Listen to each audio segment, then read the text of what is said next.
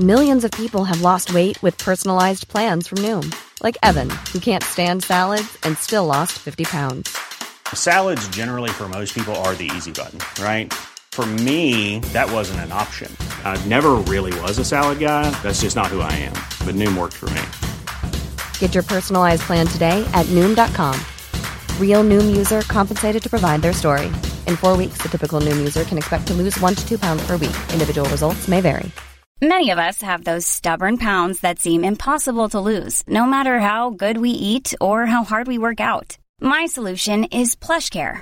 PlushCare is a leading telehealth provider with doctors who are there for you day and night to partner with you in your weight loss journey. They can prescribe FDA-approved weight loss medications like Wegovy and Zepbound for those who qualify. Plus, they accept most insurance plans. To get started, visit plushcare.com slash weight loss. That's plushcare.com slash weight loss.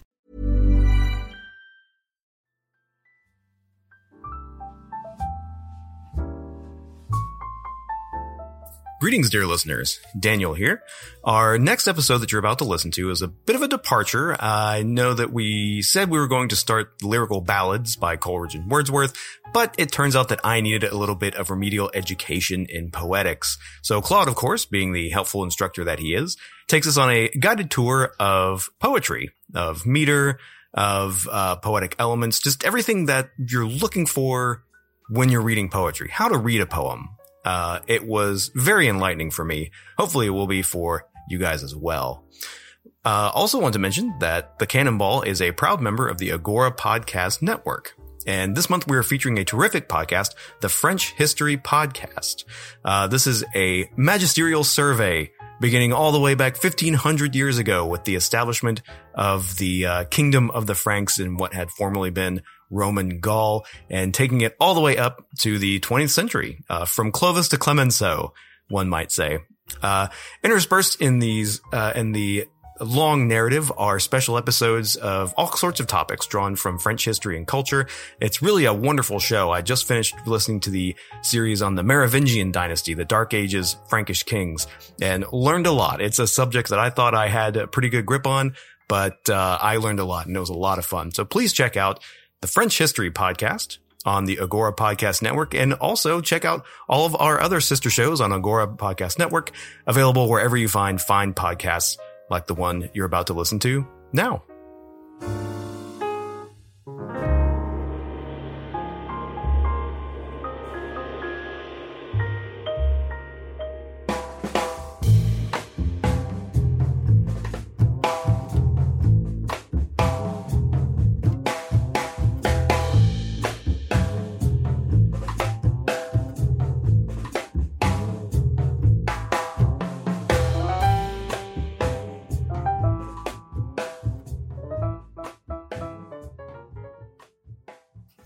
Welcome to the Canon Ball, a podcast attempt to read all the books in Harold Bloom's list of the Western canon. This is Claude Myron Goozer uh, with Daniel Doherty.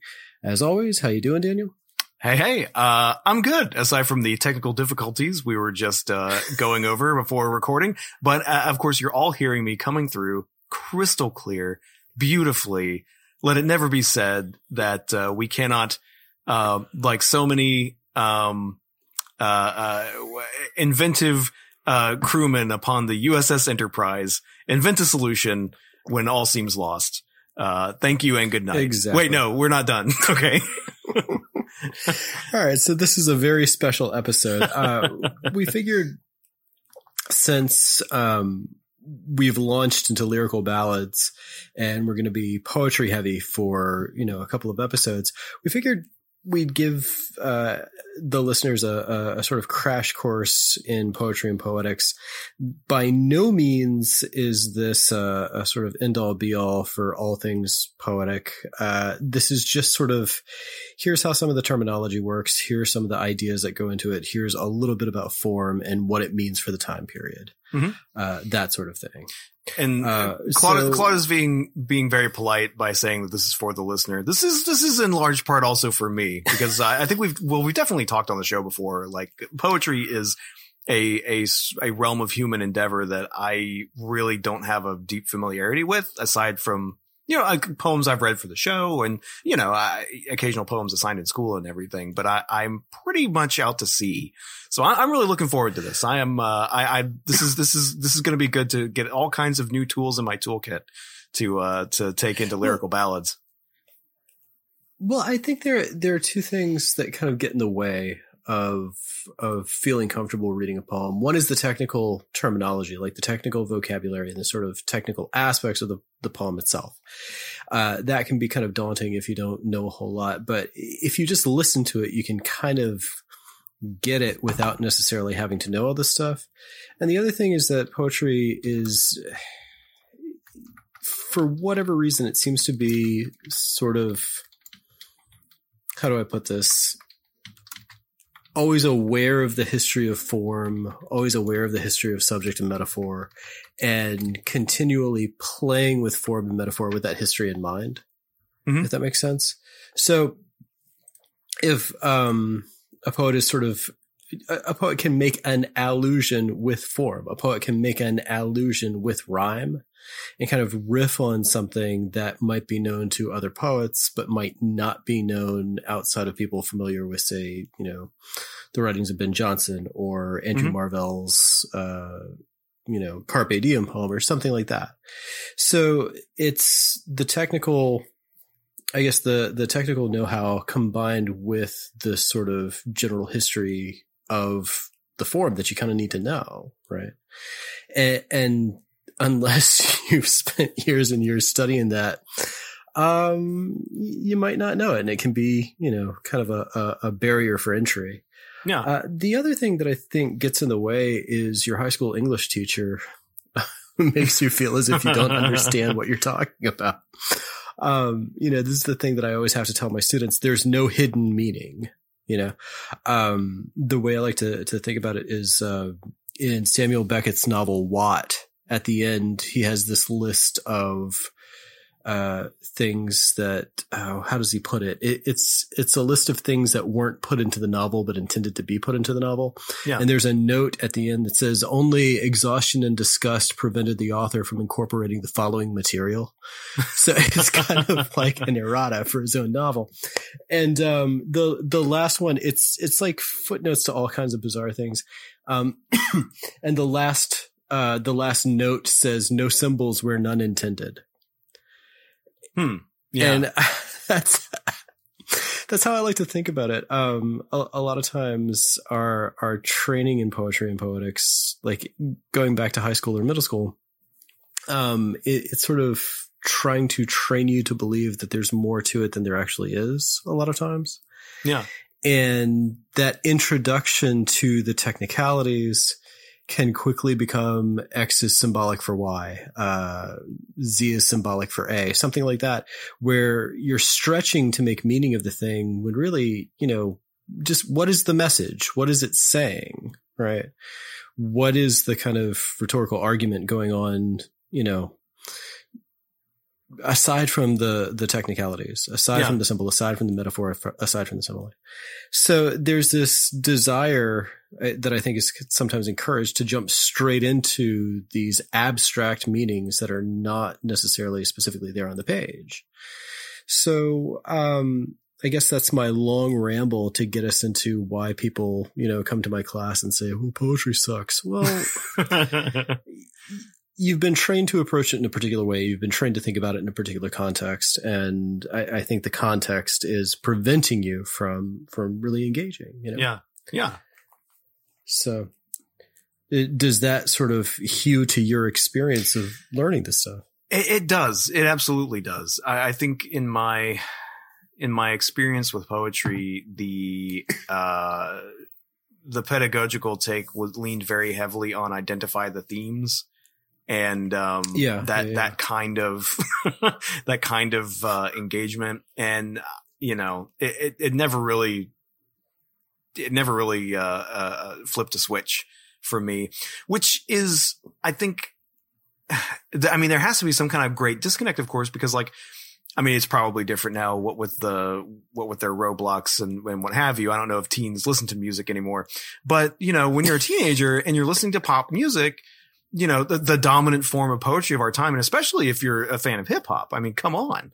Like that's, you Yeah. know, you're, you're steeped in poetry, absolutely steeped in poetry Yeah. and appreciate it and can draw meaning out of it independently. You know, I mean, come on. Oh yeah. So yeah, clearly there's something, you know, kind of, kind of going askew, uh, in, in the whole operation. But I, I am, I am, as always, ready to just completely rinse my brain clean, uh, and, right. and be born again. So, uh, I guess the place to start, and I, I apologize for the inelegance of my, my initiatory ramble. I'm trying to sort of bring, uh, several thoughts together at once. But I, I guess the, the, the place that I lo- always like to start is the language itself. And English is a terrible language. Mhm. Um, it's, and we, and we love it, folks. We love it for its terribleness. yeah. I, I think I've ranted about it on, on here before, but it, it really is a couple of different linguistic systems crammed together to make a language. Yeah. Right. Um, a lot of its base is Germanic with all of these Latinate inflections. Yeah. And so basically that, that's sort of saying, I, I guess that's a reason why when you're taught grammar in, in high school or elementary school or wherever it is that you learn grammar, if people still learn grammar, uh, there's always this list. It's like, okay, so here are the rules and here are the 25 exceptions to each individual rule. And the reason why is because you've got like competing linguistic systems crammed together, right? Mhm. So there's a historical reason for that that I won't get into right now. Um, because Lest, we, lest we really, we really be here all night. Yeah. And, and I, and I have to wrestle uh, with my complicated admiration for John McWhorter as a linguist and writer. Anyway. but anyway, so to to get back to it though, so it's it's a tough language for poetry, mostly because of the rhyme. hmm Um, Germanic languages uh, tend to have difficulty with rhyme, which isn't to say that Northern European languages, you know, have never rhymed before. Um, but it's just sort of difficult because the the vocabulary itself, like the diction itself, doesn't quite lend itself to rhyme as easily hmm as something like, say, Spanish or Italian or Yeah. French. Yeah. Yeah. Uh, Latinate languages that have uh, a sort of clear masculine, clear feminine with um, sounds that designate those things, right? Mhm. The the gender of the noun. So um, it, it's just this kind of weird hodgepodge language, but what it does have is a syllabic base Yes. right? Uh, and that's going to be the root of, of poetry. You have to count the syllables and you have to figure out where the syllables are, where the syllables are placed and, you know, when and where they operate. So, um, I guess, uh, this is sort of an aside, uh, while we're talking about rhyme. We brought this up in Milton, but you know that um, the old Greek and Latin epics didn't rhyme, right? Yes. Yes. But yeah, it was a purely, uh, purely rhythmic, uh, meter and, and poetic kind of conception. Yeah, there you go. So uh, that's a kind of parallel system, as far as I can understand it, where you're sort of placing this emphasis on on syllables and syllabic construction. All right. So what you do in English uh, that's really really important is count the syllables. And there's this thing you can do, which is scan a poem. And when you're scanning a poem, you're breaking uh, a line down uh, into its syllabic components. You're looking for the unstressed syllables and you're looking for the stressed syllables. And anywhere that you find an unstressed syllable, you put this little U over it. And any place that you find a stressed syllable, you put this accent mark over it. Uh, I wish I had a visual component here, but, um, that's really sort of how it goes. And so the, the, the first thing you do when you're looking at a poem is, well, you read it and you think about the meaning of it. What is the message of this poem? Literally, what is the poem saying? And then you can dig in and start messing around with the metrics. All right. So the meter is the sort of repeated measurable pattern. Okay. Yeah. Um, the, the, the basic I guess, unit of measurement for a line is called a foot. Mm-hmm. And there, there's a whole thousand year history of writers in English messing with the, you know, punning on the idea of the foot. Uh, so hmm. don't yeah. think you're being original there with whatever, uh, silly dad joke is swirling uh-huh. around in your head. Uh, it's been made by silly dads, uh, going back, you know, several hundred years. But the foot is the basic unit of measurement of a poem. And what you do to come up with the, the, the type of poem is you count the feet and then you describe the feet.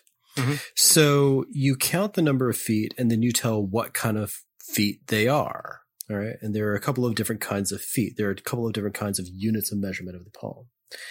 And the units of measurement of the poem uh, sort of depend on whether the syllables within the foot are stressed or unstressed and how they're stressed and unstressed. Okay. Mm-hmm. Uh, this is all very abstract, but let me give you an example. The, the one that most people I think would be familiar with is the iamb, uh, because everybody's read some Shakespeare and mm-hmm. Shakespeare wrote in, what do you write in Daniel?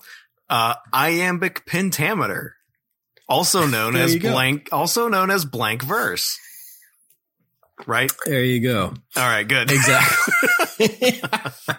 I, I, I, can hear the the sort of tentative sound in your voice. No, but that's yeah, the, the, the beads um, of sweat were forming on my forehead. Yeah. so I I am all right. Basically, what's that means? Uh, pentameter. What does penta mean? So that's uh, five. That'd be units of five, I suppose, yeah. in the uh, in the Prefix conception. Yeah. So how many feet are in a pentameter line? Uh, why would, pre- oh, okay. Well, uh, five feet then. Five feet in a pentameter line. Yeah. So if it's iambic pentameter, what kind of foot is it? Uh, it would be an iamb. There you go. Ah, now, yeah. What's an iamb? It's, it's two syllables, unstressed, stressed. Now, before we go much further, I, and I'm sure our audience is a little curious, uh, are there any, uh, what, what are some other sort of uh, foots or feet that we might encounter in in English poetry. I mean, we all know the, the term iambic pentameter and you know and and by extension iambs. but what other kind of feet might we encounter? Oh, okay. So I, I, have got a whole list of them. Oh, right. I wanted to I wanted to start with the iamb because it really is sort of the most common, and for okay, yeah, whatever yeah. reason. English verse tends to like English tends to sort of lapse into iambs. I mean, mm-hmm. sometimes uh, poets will try not to write in iambs and inadvertently just keep going into iamb. Um, it, it's just this weird kind of rhythm that you can get into. But, um, you have other kinds of feet that sort of crop in there. Um, you've got the trochee, which is sort of like the the reverse of the iamb. It's uh, a foot where you have a stressed syllable and then an unstressed syllable. Mm-hmm. And do you want to hear um, a poem that's really oddly jagged and jittery because it's written in trochees? uh, this is one that's probably well known to most people. Daniel, I think you'll know it. Mm-hmm. You ready? Yeah. Once upon a midnight dreary, while I pondered weak and weary over many a quaint and curious volume of forgotten lore, while I nodded, nearly napping, suddenly there came a tapping, as of someone gently rapping, rapping at my chamber door. To some visitor I muttered, tapping at my chamber door, only this and nothing more. Uh, that's Edgar Allan Poe's The Raven. Yeah. What makes it so weird? Like, what makes it so, like, I don't know, choppy, I guess is the best way that I, that I can think to put it at this late an yeah, hour in the yeah. evening is because the the the stress is on the first syllable. Once upon a midnight dreary, right? Yeah. You've got this intensity straight from the beginning, and then it just sort of chugs along like that. I was gonna say it's, it ends up with an effect that's um the the like I would call it sing songy but wrong. You know? yeah. yeah. well, well, Poe was doing that on purpose. I mean, mm-hmm. you know, mm-hmm. we sort of had our, our weird one-off Poe episode, but Poe, for all of his, his faults as a poet, and he had many, most of them were in terms of his subject matter. Um, but for all of his faults as a poet, he, really did pay close attention to the meter. And, and that's the thing that you can say about him is that he, he was, he was very cunning in how he would use the meter. And yeah. he would often purposefully go for an effect and he could kind of sort of pull it off. The problem is a lot of the subject matter is either the same thing over and over again, or it gets really trite really quickly, or it just sort of hits you over the head and you're like, oh, come on, man. But, um, anyway, that's, the trochee is another foot that you can use. I think as you can hear, it's, it's, it's just kind of jagged. It's, it's off, right? Mm-hmm. Yeah. Yeah. Um, but you can, the, the thing about, the thing about a verse form, the thing about a meter is that you can substitute feet. So even if something is primarily iambic pentameter, you can throw in a trochee there just to sort of pop it up a little bit. Right. Yeah. Yeah. And there's some other feet that you can play with too. You can throw in an anapest, which is three syllables, uh, two unstressed syllables and one stressed syllable. You can throw in a spondee, which is two uh, a succession of sorry, it's two successive syllables. Um, wait a minute, I can't read my own handwriting. Um, it's two successive syllables um, that are both stressed. I'm sorry, I'm fumbling over myself here. So it's sort of like two stress syllables. Yeah. and then you have a pyrrhic, which is two successive unstressed syllables. So the, the spondee is two stressed syllables and the pyrrhic is two unstressed syllables. So hmm. you see, you can throw in a couple things here and there to vary it up and to make it not sound robotic or sing-songy or, you know, Mother Goosey or what have you. Yeah. Does that make sense? Yeah, yeah, yeah. and so if you know what you're doing, you can kind of like play around with the meter. So even though you have a particular meter, you have a particular form that you're working in, if you vary it, you're not wrecking the form. You're not wrecking the meter. You're just varying it to make it interesting. Mm-hmm. All right. So, are you with me so far? I'm I'm right there with you. This is great. Okay. So those are the kind of feet that you can have, or, or a couple of different kinds. And like I said, this is like just scratching the surface here of what you can do with this. All right. So the next step is to count the feet. And we already did that with iambic pentameter. If the iamb is the kind of foot, pentameter is the number of feet in the line. Mm-hmm. So you have five feet in the line, iambic pentameter. If you have a three foot line, it's trimeter. If you have a four foot line, it's tetrameter. Five foot pentameter. Six foot hexameter, mm-hmm. and so on. Okay. So that's how you determine the meter. So far, so good. Now, the stanza is sort of like the basic unit of the poem. It's sort of like the paragraph of the poem. And this kind of goes back and forth. When you get to the 20th century, sometimes you have a verse paragraph, uh, or uh, a sort of that that's a weird kind of chunk of text, which doesn't necessarily have a repeatable form within it. Yeah. Um, but the stands that that gets really really weird and can kind of dovetail with the stanza anyway. And I'm sort of getting lost in the woods. So if anybody ever asks you, just say stanza. That's right. my my cop out there. But the the stanza is sort of like the basic unit, and um, most poetry until the 20th century was primarily built around the stanza. Or I guess this is the general cliche. Mm-hmm. And what the modernists really did, because they were approaching it as a visual text more than a, a, a sort of heard text is changed it so that the line becomes the sort of unit of the poem. yeah. That's that's sort of back and forth depending on what you want to do with the poem and what kind of poem that you're trying to write. You know, plenty of people are still writing sonnets. Um, plenty of people are still writing odes and ballads, Mhm. right, in various ways, shapes, and forms. Uh, so you can pay attention to one, you can pay attention to the other, you can um, throw it together. It depends if you're writing free verse or formal verse or how you're approaching it. But I'm just sort of giving you the the the catch-alls here. All right. So rhyme.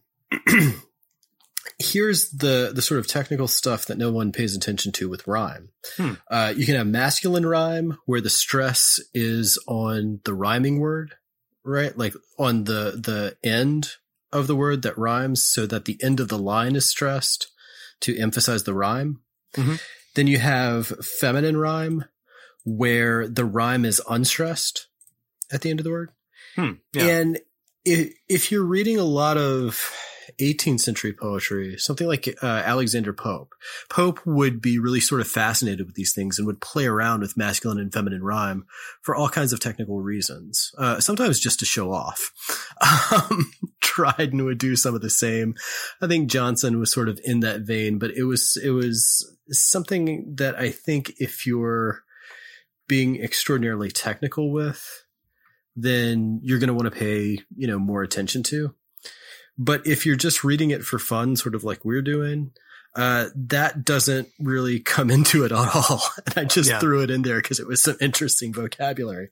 Uh, but the thing about rhyme is, um, you, you look at the rhyme, you see what rhymes and you sort of line it up by letter. So if the first line, uh, rhymes with the third line and the second line rhymes with the fourth line, Mhm. then you would say A, B, A, B rhyme. Yeah.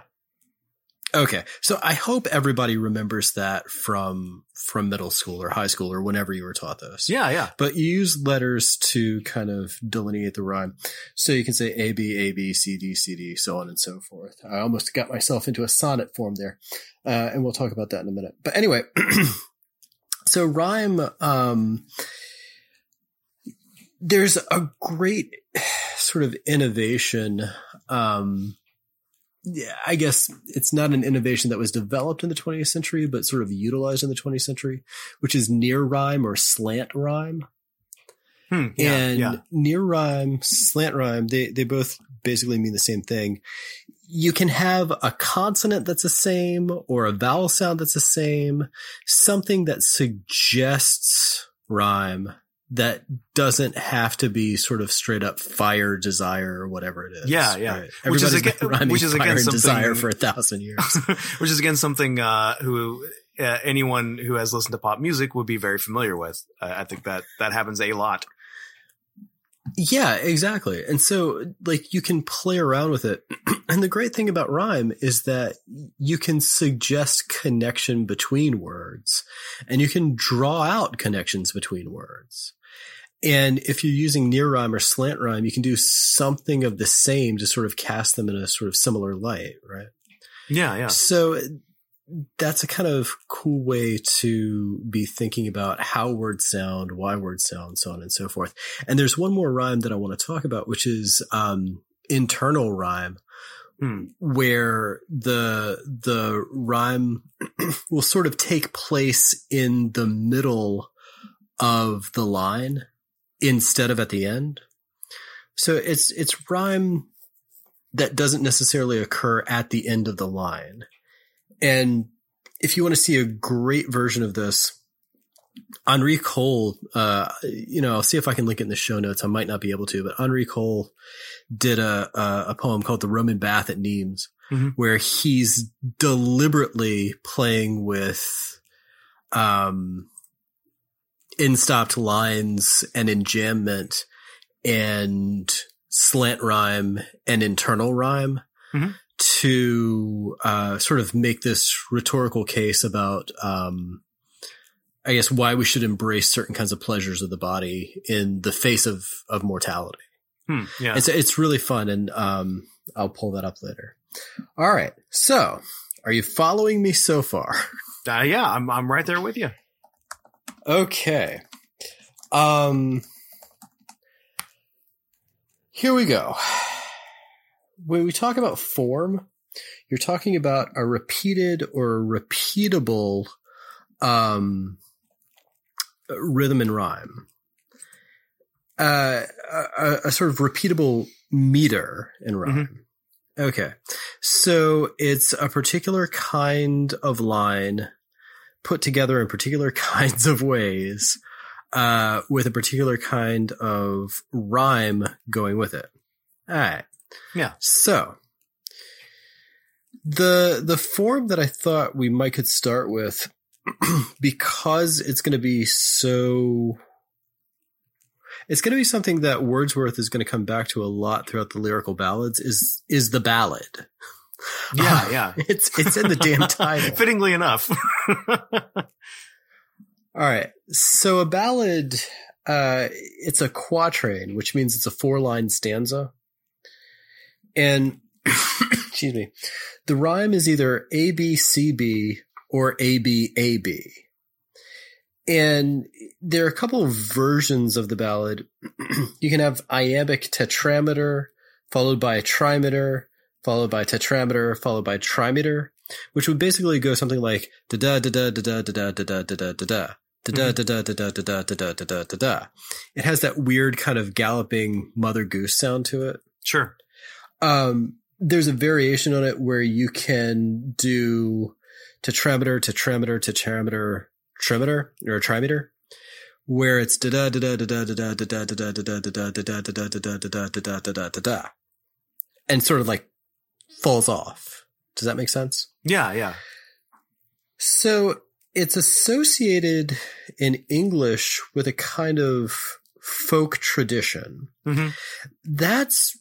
why Wordsworth was coming was was coming to it. That's that's why he wanted to use it. That's why they wanted to use this idea of the ballad in the title was to connect it to an English folk tradition in opposition to what they saw as this sort of overpolished professional verse even though Wordsworth's whole plan was to set himself up as a professional poet.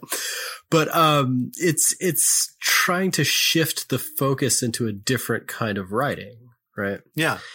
Um, and we were also sort of talking about how that was read politically in the time because they were utilizing certain kinds of form. They were setting themselves up to be read as certain kinds of political poets, right? Yeah. Um, so form carries a kind of politic with it. Now, the the ballad typically has some kind of narrative push to it. Hmm. Um, if you want to read an old Scots ballad, you can check out the Ballad of Sir Patrick Spens, which is about this valiant knight who dies at sea. Hmm. The end. Yeah. no, it's sorry. No, but it's um it, it, it has this way of telling a story, a very brief story in a kind of compact sort of way, and it speeds along and you move right through it. So it's it's a kind of versatile verse form, you know? Mm-hmm. Um and, and you can kind of tell a simple tale with it. And Wordsworth is going to do that. But it's it's sort of easy and quick and you're done. Mm-hmm. And you'll kind of be amazed. Words will throw some of these things in there. Um, particularly the Lucy poems, which I guess we'll talk about next time, where, you know, what's the story? There was a girl no one knew and she died and I miss her. The end. yeah. That's it. Yeah. Yeah. and you can just kind of tell it.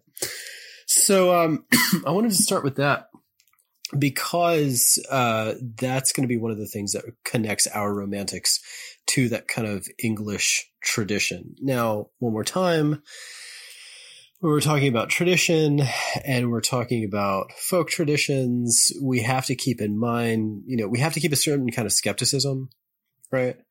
That part of what these guys are trying to do is co-opt some of that, reinvent it, we're not talking about something that's like a, a tradition that's static because no tradition is ever static.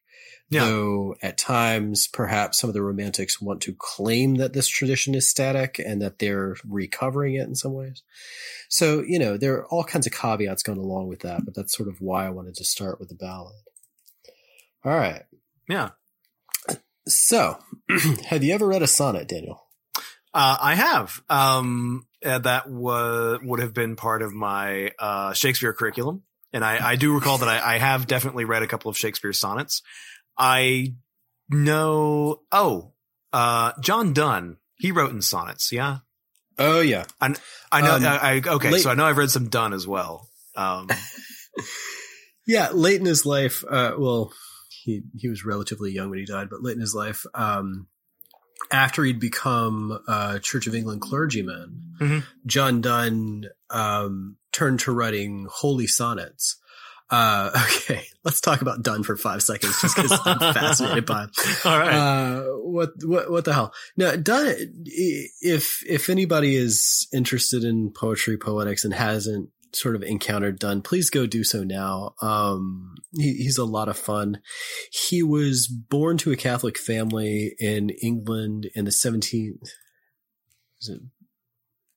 Well, he was writing in the 17th century. I get my dates always confused.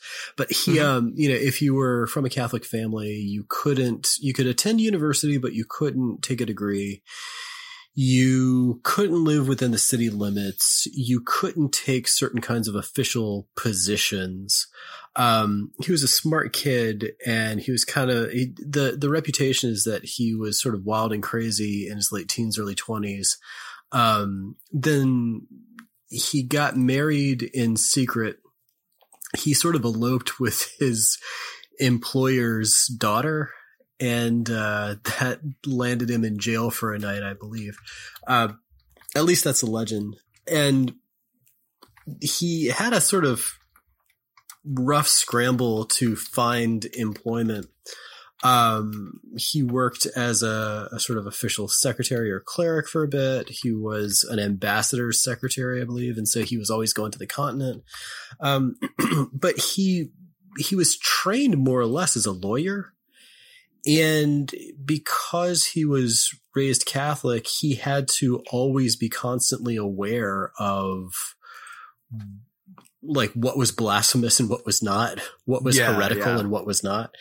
And at a certain point, um, this is something that was told to me by a professor that I've never verified with an actual look at the biography, but he apparently was um, sort of freelance scanning ministers' sermons to make sure that they weren't um, inadvertently committing heresies. uh, it's, it's, I guess it's sort of like due diligence for for clergymen, which sounds kind of silly, but um, remember Church of England positions, that's a, that's a political position. And if you say something that inadvertently goes too far Catholic or too far like Protestant, then off with your head. Yeah, yeah, because uh, Anyway. you're, you're you're the you're the Anglican Church trying, you know, you're you're you're hitting that sweet spot of a, a high church and and and you know Episcopal structure with bishops and whatnot, so that you know you're you're you're opposed to the Catholics, but also these these rotten nonconformers who are getting really too Protestant with it, with uh, Yeah. with their with their presbyters and whatnot. So you gotta, you gotta find a middle road. Anyway, um, in his youth, he wrote a lot of, I guess, poems for occasion, songs, poems to be passed around, um, like just, I guess they would have been considered diversions. I mean, just kind of like the fun part of writing a poem. And he, he will take his, he will take his analogies to the furthest possible place. Let's put it that way.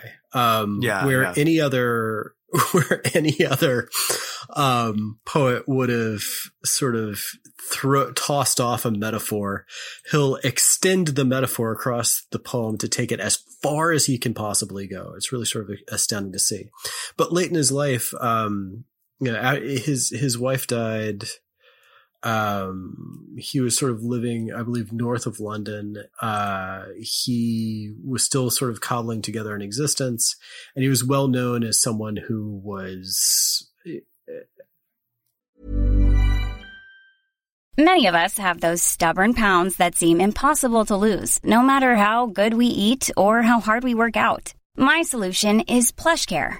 PlushCare is a leading telehealth provider with doctors who are there for you day and night to partner with you in your weight loss journey. They can prescribe FDA-approved weight loss medications like Wegovy and Zepbound for those who qualify. Plus, they accept most insurance plans. To get started, visit plushcare.com slash weight loss. That's plushcare.com slash weight loss. Millions of people have lost weight with personalized plans from Noom, like Evan, who can't stand salads and still lost 50 pounds. Salads, generally, for most people, are the easy button, right? For me, that wasn't an option. I never really was a salad guy. That's just not who I am.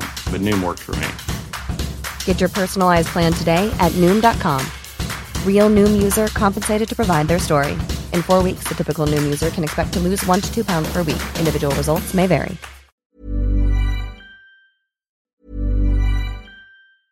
Even when we're on a budget, we still deserve nice things. Quince is a place to scoop up stunning high end goods for 50 to 80% less than similar brands. They have buttery soft cashmere sweaters starting at $50, luxurious Italian leather bags, and so much more. Plus, Quince only works with factories that use safe, ethical, and responsible manufacturing. Get the high-end goods you'll love without the high price tag with Quince. Go to quince.com slash style for free shipping and 365-day returns.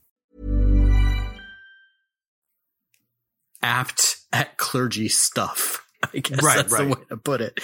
And so he was, um, he was sort of persuaded to join the clergy and became an extraordinarily um, popular preacher. And later he wrote holy sonnets, which are sonnets um, to God, essentially. Mhm. So um, the the sonnet that's a sort of roundabout way to get us to the sonnet. Um, the sonnet is this form. Um, it's 14 lines of iambic pentameter, and it was really sort of developed by Petrarch, the Tuscan language poet, Mhm. who, you know, Tuscan language, which, as we said in Dante, becomes Italian. Um, he sort of took parts of the classical mode and merged it with parts of the kind of street music he was hearing around to try to create this elevated form. Mhm. But the Petrarchan sonnet, it has an octave and a sestet. So it has eight lines and then six lines. And, uh, between those, there's a, a volta or a turn. That's Mhm. sort of typically what happens in a sonnet. You get through a certain part of the poem and then there will be a turn, like uh, conceptually within the poem, as if an argument is being made. Mhm. And that's the thing about the sonnet. In Petrarch, I mean, he uses it as a love poem, essentially. And it has this kind of, um, it has this kind of reputation for love poetry. Yeah. But at its heart, it's really openly rhetorical Yeah. it's it's weird. It's it's a very argument heavy poem, but the the Petrarchan sonnet starts with this octave which goes A B B A A B B A, and then you've got a sestet which can go C D C, uh, so, sorry C D C D C D, or um, C D E C D E. Hmm. So Yeah. you can vary the sestet. But you see why why English language poets would um, be fascinated by this rhetorical form, and yet maybe hesitant to adopt a form that really only has two rhymes. No, yeah. Um, that's tough. yeah, yeah. So there's a, a variation in English which is called Shakespearean, but which was really sort of developed by Wyatt and Surrey, who are precursors to Shakespeare. Hmm, but yeah. um, Shakespeare, I guess, sort of popularized this or used this the most. Um, it's 14 lines, three quatrains. So basically, you've got three sections of four lines, and then you throw a couplet on the end. So it's A B A B C D C D E F E F G G. Um, memorize it and spout it off. but wait, what that really sort of does is extends the argument, but you get this nice little couplet to bring it to a solid conclusion. And you can kind of show off with that last couplet, which is what Shakespeare does a lot of times. Hmm. Um, so it, it begins as this love poem, but it's got this real sort of rhetorical push in it. And, and it's interesting. All right. By the time Shakespeare gets his hands on the sonnet, it's already kind of a cliched form. yeah. And if if you actually read his sonnets, um, most of the time they're anti sonnets. he's taking the tropes that he's inherited, just saying, "Yeah, that's bullshit. Yeah, that's bullshit. Yeah, that's bullshit. Watch what I can do." Yeah. Um, a lot of times he's hyper aware of all of that stuff and he's kind of turning it on its head in some fun and playful ways. Uh, what's interesting when you get to the 19th century is that Wordsworth, Shelley, and a couple of others that I can think of will use the sonnet, but not necessarily in its in its sort of love poem form. Keats does a couple in that mode. Mhm. Um, but Wordsworth is going to write some, some sonnets that are a little bit more social critique or political. And I guess the most famous sonnet out of the night or out of the romantic, uh, era would be Shelley's Ozymandias Oh, which yeah. is Yeah. this critique of absolute tyranny, and absolute power, and monarchical tyranny.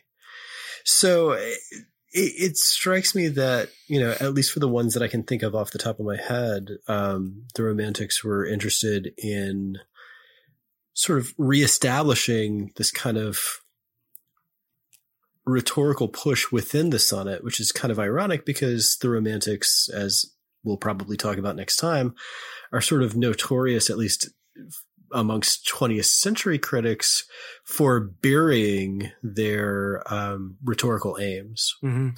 or or so 20th century critics claim. I think 20th century critics are maybe blind to the genres that they were playing in, but we can we can talk about that later. um anyway so that's that's the sonnet so we've got the ballad we've got the sonnet and then um the most frustrating one of all the ode hmm. Yeah. um ask me what the the the sort of generic form of the ode is Um, I would have no clue because I only know the word ode uh, from the standpoint of like the kind of subject matter, uh, or rather the approach to the subject matter being, you know, well, an ode, like in, in celebration of or, or in some manner. I have no clue Yeah. what the actual form of the poem might be. me fucking either okay Um, All right. it's, it's it's something that's that's bothered me. Um, no, I, I'm I'm sorry, I'm being a little little silly here. No, you're right. It's it's a really weird form because it, it it really sort of does take its its cues from the subject matter, as you said, public celebration, right? Mhm. Um, it goes it goes back to the Greek. You've got the Pindaric ode. Uh, Pindar was a dude who was basically paid uh, by wealthy families to write, you know, beautiful songs about um, their heroic sons who came in first in the Olympics. And if they didn't come in first, then it was make our idiot bastard son who came in fifth look good. Um, you know, things like that. But it, it takes it, it. It was meant to be sung, and it was a public performance for celebration. And typically, the Pindaric odes are celebrations of of specific athletes in in the Olympic Games. Um, you have the Horatian ode after Horace, um, where it, it's it's a little bit more philosophical in mode. Mhm. And then there's the Sapphic Ode, which is this sort of elaborate scheme based on, I believe, what we think Sappho was writing. That um, I, I'm not going to get into the details, but I, I believe it was brought back into the consciousness, or attempted to be brought back into the consciousness by uh, certain English decadence in the late 19th century. Huh, um, yeah. I think Swinburne tried to play around with Sapphic odes and maybe, maybe Rossetti. I'm not quite sure. I believe Swinburne did. But anyway, um, it's sort of in imitation of an idea of Greece. All right. So, excuse me. The ode is is going to be important for the romantics and we're going to see a lot of odes. Well we're going to see several odes in the lyrical ballads and keats whole career is is based around his odes. Hmm. and the thing about the ode that i think is appealing to the early 19th century is the fact that it doesn't have a really set form. A lot of times it's really just up to the poet to determine the form so you get to make the stanza, you get to make the rhyme scheme, you get to make the meter, like figure it out, put it together. yeah. There you go. Um, but it does have certain kinds of, I guess, structural supports. Um, if you want to use it in a particular way, you can use it like strophe, antistrophe, and epode drawing your cues from the, the sort of classical Greek tragedy, mm-hmm. right? The the chorus would come on and do a little bit of song and dance, and they'd move across the stage in one direction for the the strophe. They'd move across the stage in another direction for the antistrophe, and then come out to the center and sort of twirl around for the epode. okay, not exactly twirl around, but you get the idea. uh, yeah. But this means that that the ode can kind of open itself up to a sort of dialectical reading where hmm. a stanza can rethink a previous position or a previous stanza. Um, you'll see that a lot in, well, you'll see that in Wordsworth's Intimations of Immortality Ode. Mm-hmm. I mean, that's the whole engine of um, the Ode to the Nightingale, where the speaker is trying to think and rethink their own experience of hearing the bird's song. Like, how do I interpret this? How do I understand this? And it's sort of like thinking again and again, sort of countering that thought, then countering that thought, then countering that thought. So, um, it's a, it's a form that emphasizes individuality, um, the hmm. individuality of the artist. Yeah. And that's one of the reason that the reasons that the the romantics are drawn to it if the artist is supposed to be singular and be possessed of this kind of singular talent or singular ability then the ode expresses that right the yeah. form allows you to express that um and excuse me uh yeah, so I think that's all I want to say about the ode. Mm-hmm. Um, now, you have a couple of other things thrown in there, uh, which we're going to talk about next time. A, a, lot of what I'm doing here is setting up some of the formal stuff that we'll talk about next time. Yeah. But w- one of the things is blank verse, and we did this already. Where did we do this already? Um, uh, eh, you'll have you'll have to remind me. Sadly, I I am I am not the uh, my perspicacity has failed me on this one. it starts with a Milton. Oh, okay. Okay, um, gotcha. Yeah. Okay.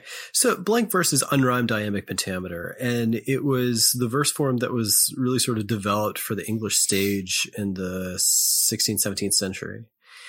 And it, it, it really took off among playwrights because it it gives you a kind of formal polish without the burden of having to rhyme every damn thing.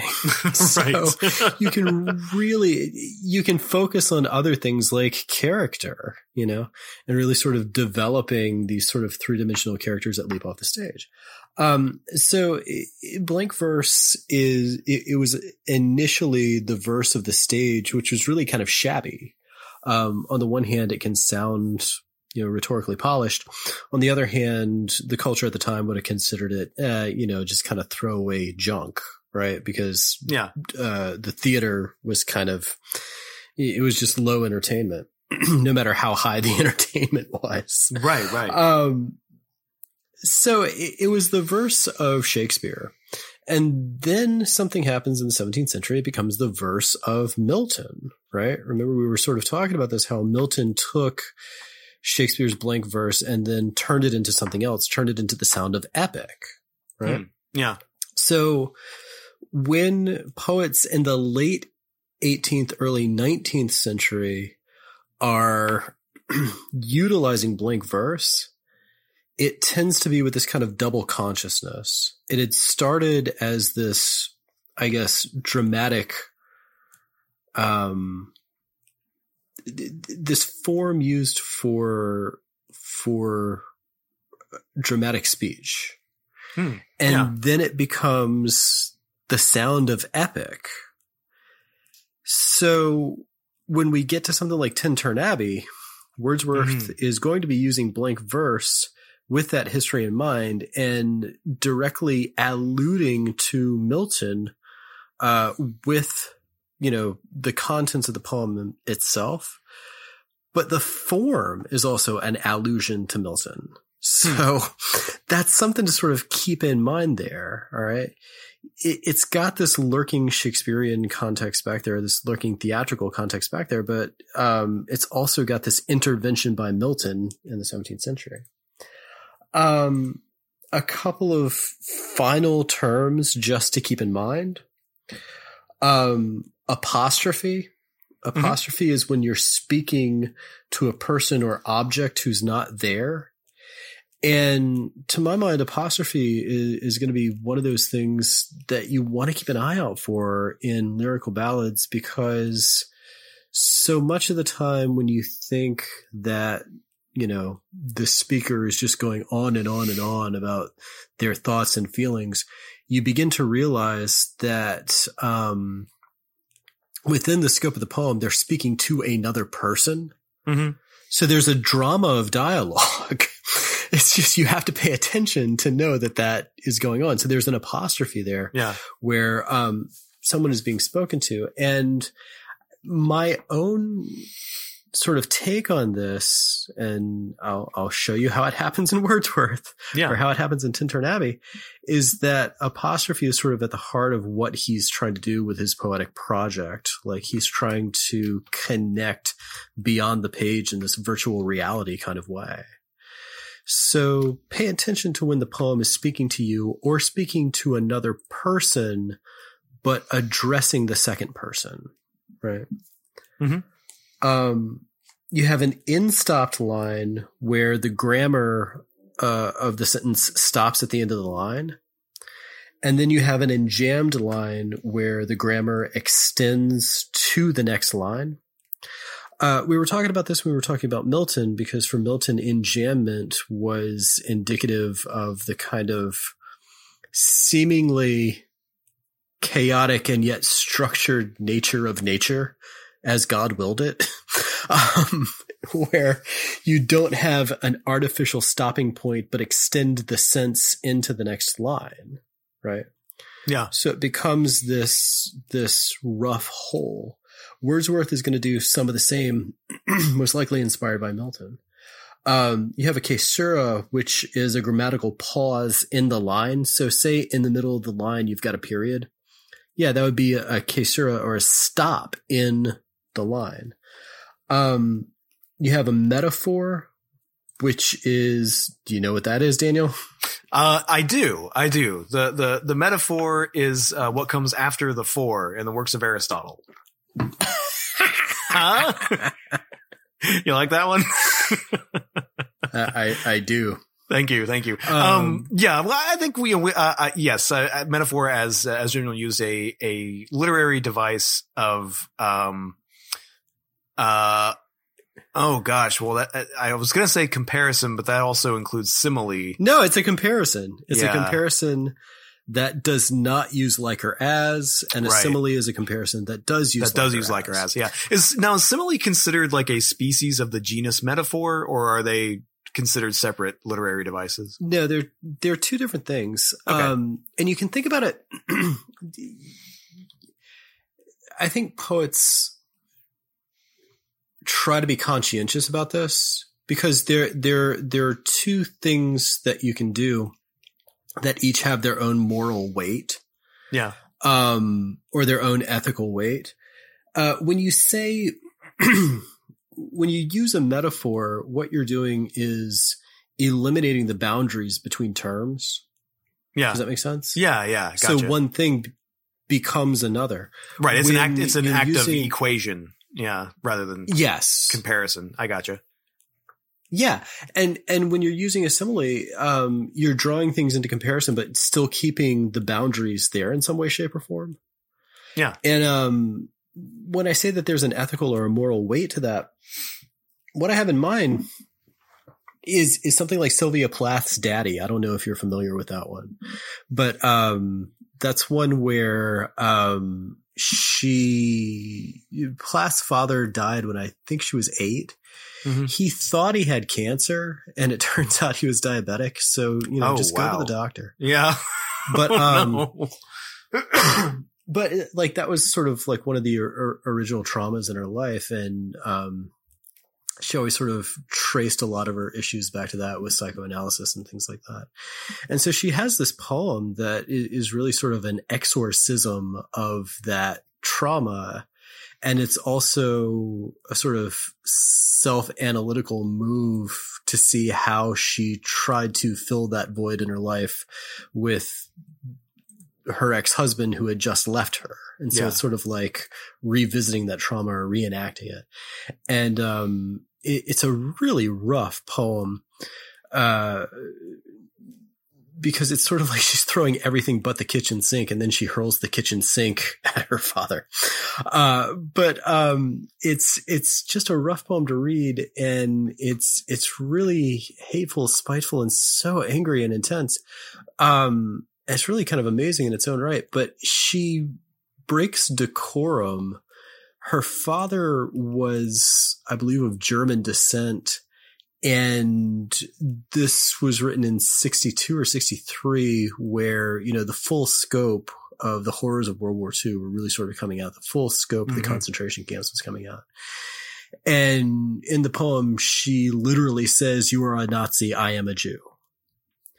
Um, she's using metaphor there. Yeah. And it's sort of like, how dare you? You know? Yeah. Yeah. Um, it, it, it's a conflation of terms that that carries. I, I, mean, she she she does more than break decorum. I mean, she's being, I think, purposefully offensive. Hmm. You know, yeah, yeah, and it, it makes you feel the weight of when someone actually uses metaphor in that way, right? Yeah.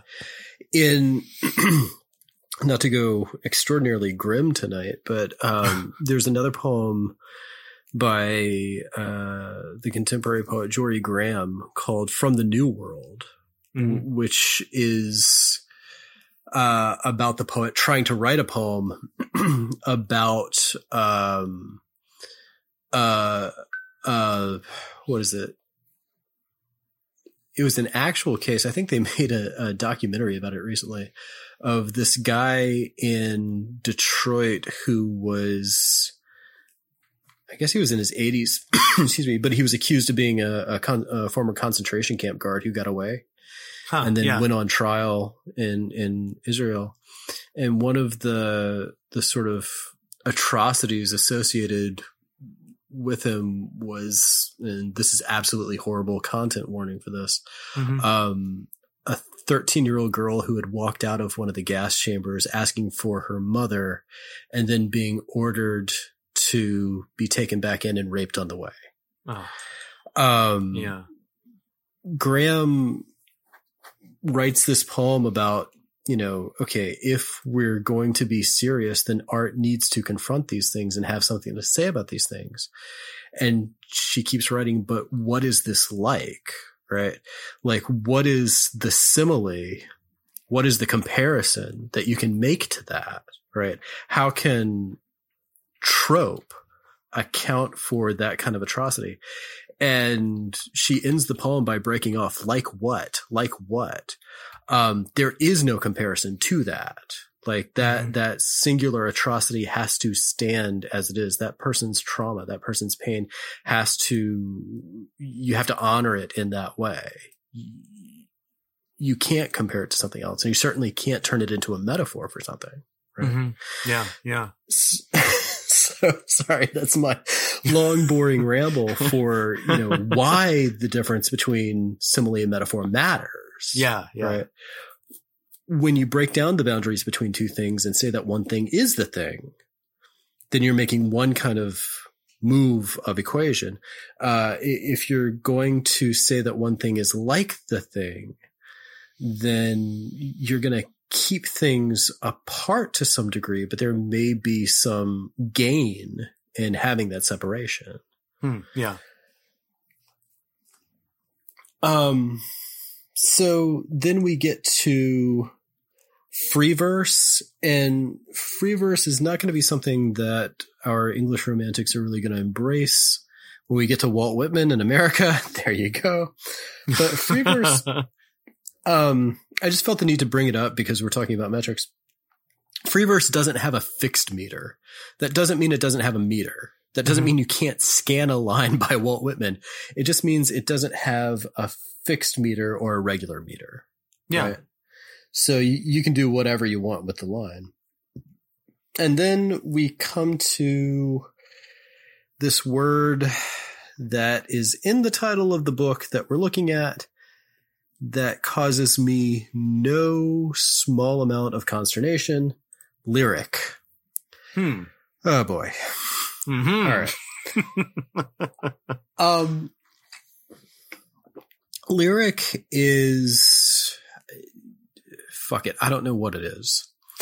And at, at, least I'm in good company. Uh, I, um, you know, lyric means, uh, pretty and enjoyable, right? well, to, to, to, to, to describe, okay. well, I mean, I'm just thinking like, well, you know, I'm thinking of the times that I, you know, in a usage of the term like lyrical, right? I'll use that yeah. when describing prose that is particularly pleasing or affecting in a kind of I don't even necessarily want to say lighthearted way, but eh, somewhere in that wheelhouse of it be like, you know, I mean, I, I, can read some prose that is dealing with some very profound and sad things and find it very moving, but that's not something I'd be moved yeah. to call lyrical exactly. So there is some kind of inflection uh-huh. of sunniness there. And that, and, I, and honestly, like thinking about it, I'm sure that's going to be one of those things like how, uh, the word romance comes to mean sort of uh, has this erotic meaning to us, uh, or at the very least, yeah, like a uh, like a you know some sort of uh, element of of uh, of erotic to it. When really all the word means is just you know vulgar Latin. so, and and yeah. there's a whole chain of associations that goes back to that, but yeah, that that kind of gets at it because it, it's a word that I guess outside of the realm of academia suggests musicality. Yeah. You know, at its simplest yeah. term, at its simplest, it suggests musicality. Um, but when we use it to talk about a poem after the 19th century, it gets funky. All right. hmm. So the way it's been used critically in the 20th century is typically to signify a short, um, quote unquote emotional observation. Mm-hmm. Um, originally it just meant that it was associated with accompaniment, like it, it had musical accompaniment. Um, the, the guy who sort of made an intervention here was John Stuart Mill, who had these, he, he did a couple of essays where he was talking about aesthetics and he was talking about art. And he was writing in the wake of the romantics and he says that um, the lyric is a private utterance overheard and and that really hmm. sort of articulated a particular view of what the romantic poets were doing i'm okay here's why what he says is embraced and here's why it's problematic on the surface, it does really sort of seem to account for this way that a lot of the romantics were trying to bridge the gap between public and private. Yeah, yeah. Um, there's a presumed intimacy when you're reading the book, right? Like every every first day of my intro to lit classes, you know, I, I ask my students to read a poem and tell me what it's about and 90% of them say, well, it's the poet's thoughts and feelings. tells me fucking nothing. look, right. um, you can you can spit on the sidewalk and it'll express your thoughts and feelings. yeah. Um, you know, so but but that's the kind of way that we've been taught to believe these are the intimate private thoughts and feelings of the poet well that misses the fact that you have a speaker in the poem the poem may be drawn from actual experience but you have a speaker in the poem you have this sort of like technique that goes along with it Mhm. um and, and it misses the kind of rhetorical moves that I think the the romantics were aware they were making. Um, it misses the different genres that they were writing in that I think we were sort of talking about last time. You know, Wordsworth wasn't the first person to write poems about, you know, the local madwoman or the, the peddlers around town or the beggars or, or what have you. He, he wasn't the first person to do that and certain kinds of genres about rustic life were already developed or developing. Yeah. Right? So this reading of everything as private utterance overheard misses the genres that they're per, sort of writing in. It misses the rhetorical moves that they're making. I mean, it completely misses what he's doing in Tintern Abbey. Um, but it becomes the kind of de facto way of thinking about how a poem functions in the 20th century, right? Yeah, or in the yeah. 21st century, even. Like when you go, remember back when there were bookstores and you could go to a bookstore and sort of browse and you pick up a book of contemporary verse and automatically assume this is the true experiences of the author, you know, bled down on the page. That misses all of the kind of complicated interaction between um, poem and reader that they have devised. Right? Yeah. Yeah.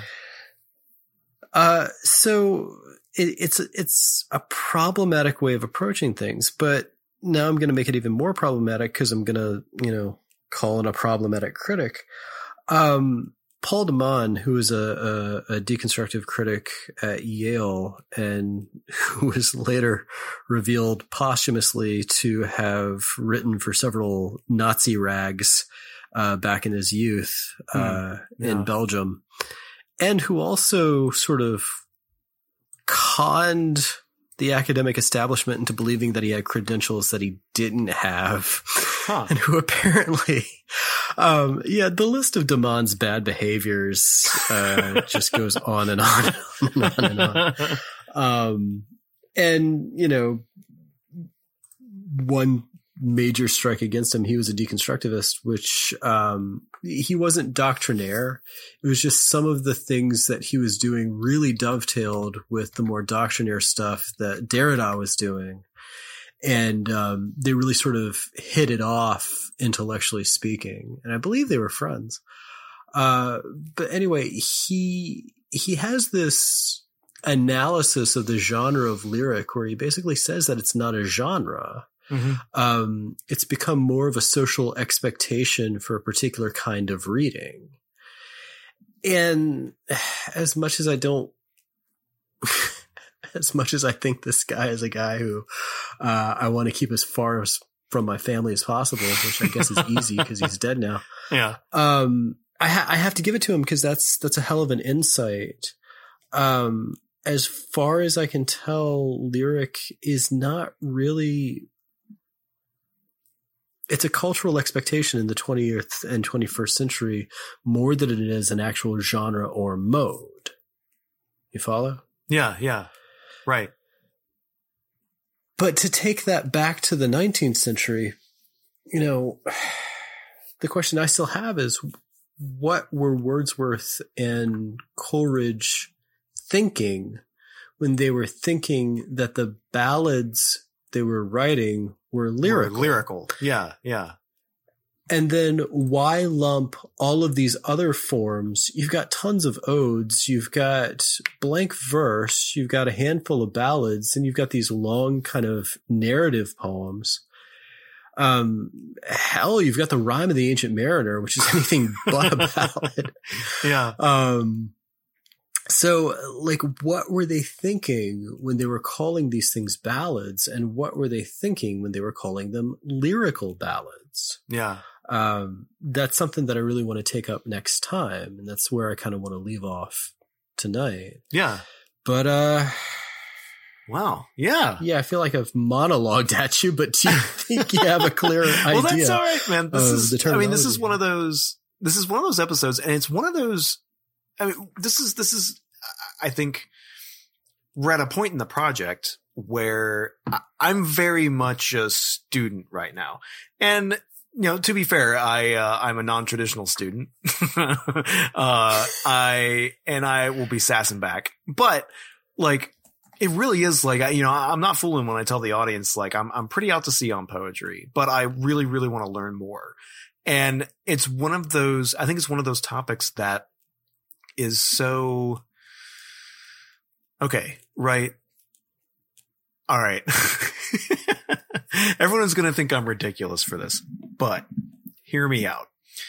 I think with poetry, you have a situation similar to how people approach Steely Dan. And I am going somewhere with this.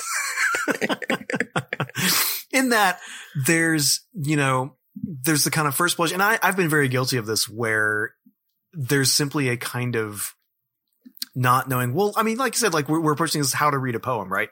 So like Steely Dan, at first blush, you listen to it, it sounds like some smooth jazz bullshit, right? It's got these saxophone solos, you got the bar chimes going. It's embarrassing. Why would any, you know, why would anyone be caught dead listening to it, right? But you listen closely, but you pay attention to it and what you get instead of just, and yes, it is smooth jazz bullshit. That's, that's there too. That's important also, but it's, it's a musical style done and kind of in the service of very complicated explorations of things like chords and chord changes and little touches Yeah. added and, and moments of masterful artistry, really masterful artistry that are, that are thrown in there that if you're, if you're listening to it, like just, you know, if it comes on in the dentist's office, of course you're not going to walk away thinking you listen to something great. But, and again, people feel free to pelt eggs at me. If you sit and listen to with, with high quality headphones, a lot more, a lot more texture comes out. A lot more of the texture and the artistry that goes into it comes out. And I'm excited to Yeah. do with poetry what, uh, I spend my time doing with Steely Dan. no, I, I think that's an apt comparison. That it, it goes with appreciation. That you know, Yeah. you have to be able to take it and well, want to expose yourself to it first of all, Mhm. and then to approach it in a way that allows you to appreciate it or not, as the case may be. Yeah. Yeah. So I I hope this has been educational. I hope we didn't get bogged down in things. I hope uh, that you know somebody gets something from this. But we just thought it might be helpful to have some kind of roadmap here um, before we jump straight into uh, you know a book of poetry. Basically, two books of poetry, just a, an initial book revised, right? Yeah, And yeah. So to uh, it'll probably be helpful to have some of these terms on the table as we move through and sort of analyze what they're doing. So, well, on that note, stay tuned for our first full read of lyrical ballads. Yeah. And uh, just if anybody's reading along, do your best with the original Ancient Mariner. It's it's a wild ride, dude. yeah. I'm looking forward to that because I, I have read The Rime of the Ancient Mariner as included in a Norton anthology, and I'm presuming that's not the original uh, version. So I, I'm excited to see Yeah. what was what was left on the cutting room floor. Oh yeah, that was the um that was the cleaned up version. He he really went out of his way to try to ape a kind of um mock old English sound and Hmm, hmm. diction. uh, he's following uh, Coleridge is following uh, um, Spenser's Faerie Queene in Oh doing so. wow. Yeah. Uh because Spencer invented a kind of mock medieval writing. Yeah. Um, he's using all kinds of archaisms and neologisms that sound like archaisms. uh, and, and Coleridge is kind of doing the same thing with Rime of the Ancient Mariner, but it's, it's a weird ghost story about, uh, a dude who shoots a bird and then Yeah. ends up a zombie in, uh, the Arctic. So, hey man, I'm I'm all for it. We'll uh, we'll take a dive Yeah. into that and uh, or I'm Yeah, sorry, in Antarctica, excuse me. Um, Oh, well. they went south. the a, a polar region somewhere. We can say. Yeah. All right. So I, I guess everyone is is set up as they can be, and we'll just conclude it at that. All right. Enjoy.